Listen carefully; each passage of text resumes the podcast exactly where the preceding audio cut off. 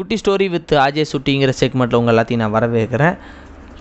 விடியாத இரவு பொழுதுங்கள்லேருந்து கணினியை பார்த்துட்டு கணவனாக தொலைச்சிப்புட்டேன் அப்படிங்கிற டாபிக் தான் இது. இது வந்து கதை இல்லை வரலாறு.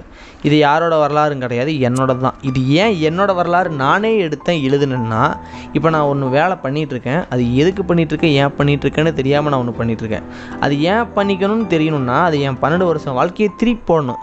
அப்படி திருப்பி போடுறதுனால எனக்கு கிடச்சது தான் இந்த கதை. இந்த கதையை அப்படியே உங்கள்கிட்ட ஒரு ஆடியோவாக போடலாம் அப்படிங்கிறது தான் என்னுடைய கருத்து. என்னென்னா மார்ச் மாதம் முதல் நாள் எங்கள் அம்மா அப்பாவுக்கு அப்படியே நான் முதல் குழந்தையா பிறக்கிறேன். ஆறு வயசில் ஒன்றாவது போய் சேர்றேன்.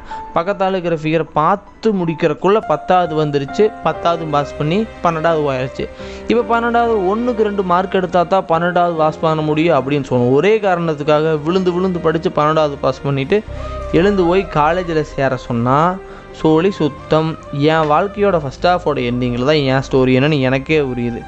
அது என்னென்னா ஏன் எடுத்தேன் எதுக்கு எடுத்தேன்னே தெரியாமல் ஆடிட்டர் சித்தப்பன் சொன்னார் கூலமாமன் கூட நின்னாருன்னு எடுத்த குரூப்பு தான் இந்த அக்கௌண்ட்ஸ் குரூப் அப்படி எடுத்த அக்கௌண்ட்ஸ் குரூப் எடுத்துட்டு அமெரிக்காவை போக முடியும் கிட்டத்தால் இருக்கிற கிருஷ்ணா காலேஜுக்கு தான் போக முடியுங்கிற நிகழ்த்தனமான கடுப்பான ஒரு உண்மையை தெரிஞ்சுட்டு கிட்டத்தால இருக்கிற கிருஷ்ணா காலேஜுக்கு போய் சேர்றேன். அங்கே போய் சேர்ந்து குட்டிச்சவராக போய் கூலி செஞ்சு அங்கே கொண்டு போய் ஃபீஸை கட்டி போனது தான் மிச்சம். அங்கே வர்ற கூமுட்டை பசங்க எல்லாமே பத்திரிக்கையில் பட்டப்படிப்பு போட்டால் போதுங்கிற மைண்ட் செட்டில் வர்றாங்க. அவங்க கூட சேர்ந்து ஃபஸ்ட் இயரில் அப்படியே எல்லாம் மூவ் ஆகிட்டு அப்படியே செகண்ட் இயரில் ஆக விளையாட்டு சுற்றிட்டு தேர்ட் இயரில் தான் எனக்கு அக்கௌண்ட்ஸ் வரும்னு எனக்கே தெரியுது. அந்த ஆறாவது அறிவில் அக்கௌண்ட்ஸ் வரும்னு எட்டக்குள்ளேயே ஆறு செம் முடிஞ்சு போயிடுச்சு இதில் எங்கே போய் நான் அக்கௌண்ட்ஸ் போட்டு நல்ல மார்க் எடுத்து நல்லா படித்து வெளியே வர்றது?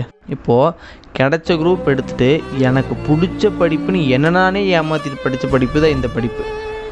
இப்போ ஏன் எடுத்தேன் எதுக்கு எடுத்தேன்னு தெரியாமல் அறகுறையாக ஆடிட்டிங் பற்றி தெரிஞ்சுட்டு வெளியே வந்தால் எந்த வேலையும் கிடைக்காம நிற்கும் போது அந்த டைமில் நான் மட்டும் இல்லாமல் உலகமே கம்முன்னு தான் உம்முன்னு தான் இருந்துச்சு. அது ஏன்னா கொரோனாவாக இருந்துச்சு.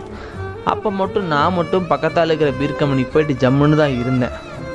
இப்போ என்னை குரூப் எடுன்னு சொன்ன மாமனும் அக்கறையோடு பேசின ஆடி சித்தவங்கட்டி மறுபடியும் போய் நின்னா ஊரெல்லாம் சுற்றி பொச்செல்லாம் வத்தி வந்ததையா புத்திங்கிற மாதிரி இப்போ உனக்கு என்ன தோணுதோ பண்ணு சாமின்னா நான் எங்கே போகிறது அரைக்குறையாக படிச்சுட்டு அக்கௌண்ட்ஸ் குரூப் எடுத்து ஒருத்தன் வெளியே வந்தால் அவனுக்கு என்ன அமெரிக்காலையா வேலை கிடைக்கும்?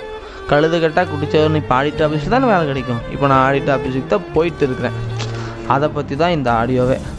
அலட்சியமாக அறுபது செகண்டில் என் வாழ்க்கை அப்படியே வரலாறு மாரி பேசிடலாம் ஆனால் அப்படியே வெளியே சிரிச்சிட்டு உள்ளே அழுதுட்டும் வெக்கமில்லாமல் சுற்றிட்டு இருக்கிற என் கஷ்டம் என்னென்னு எனக்கு தான் தெரியும்.